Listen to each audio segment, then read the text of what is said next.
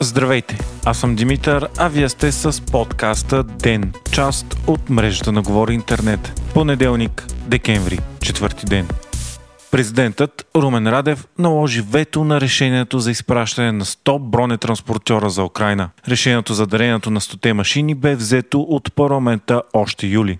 Те са от арсенала на МВР и са излезли от употреба. Според президента Традев обаче, депутатите не са били запознати с параметрите на дарението. Затова и не са могли да преценят дали предоставената техника наистина е с отпаднала необходимост. Президентът смята, че тази техника може да бъде вместо това дадена за охрана на българската граница или да се използва при бедствия и аварии. Ветото със сигурност ще бъде отхвърлено от мнозинството в парламента от ППДБ, ГЕРБ и ДПС. Тяхната основна ос на обединение е именно евроатлантизма и подкрепата на България за Украина. Премьерът Денков заяви, че дори няма какво да се коментира, защото ветото със сигурност ще бъде отхвърлено. Според ГЕРБ пък Радев за пореден път демонстрира неадекватна позиция. Делян Пески използва повода отново да напомни колко е важно България да има евроатлантическо парламентарно мнозинство и подкрепено от него евроатлантическо правителство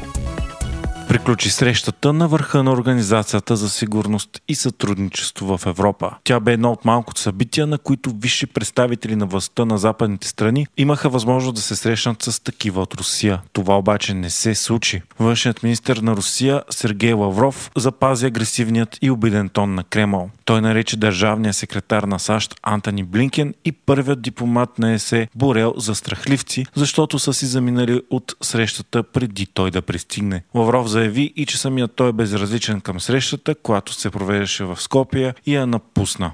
Българският външен министр Мария Габриел също каза, че е напуснала срещата преди присъгането на руския външен министр. Тя не е искала да стои на една маса с хора, които имат антибългарски и антиевропейски прояви.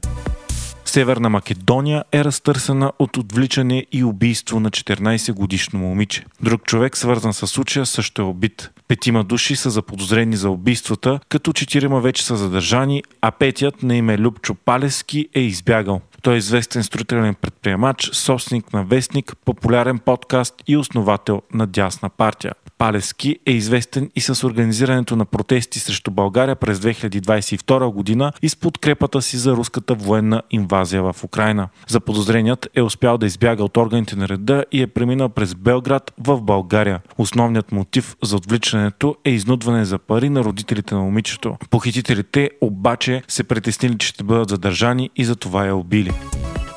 НАСА обяви датата на първото си планирано кацане на Луната от 50 години насам. Това би трябвало да стане на 24 януари 2024 година с изцяло автономен безпилотен апарат. Апаратът е създаден от частната компания Astrobotic и ще бъде изстрелян с ракета на SpaceX Falcon 9. Ако тестовете са успешни, астронавт трябва да стъпи на спътника ни през 2025 година.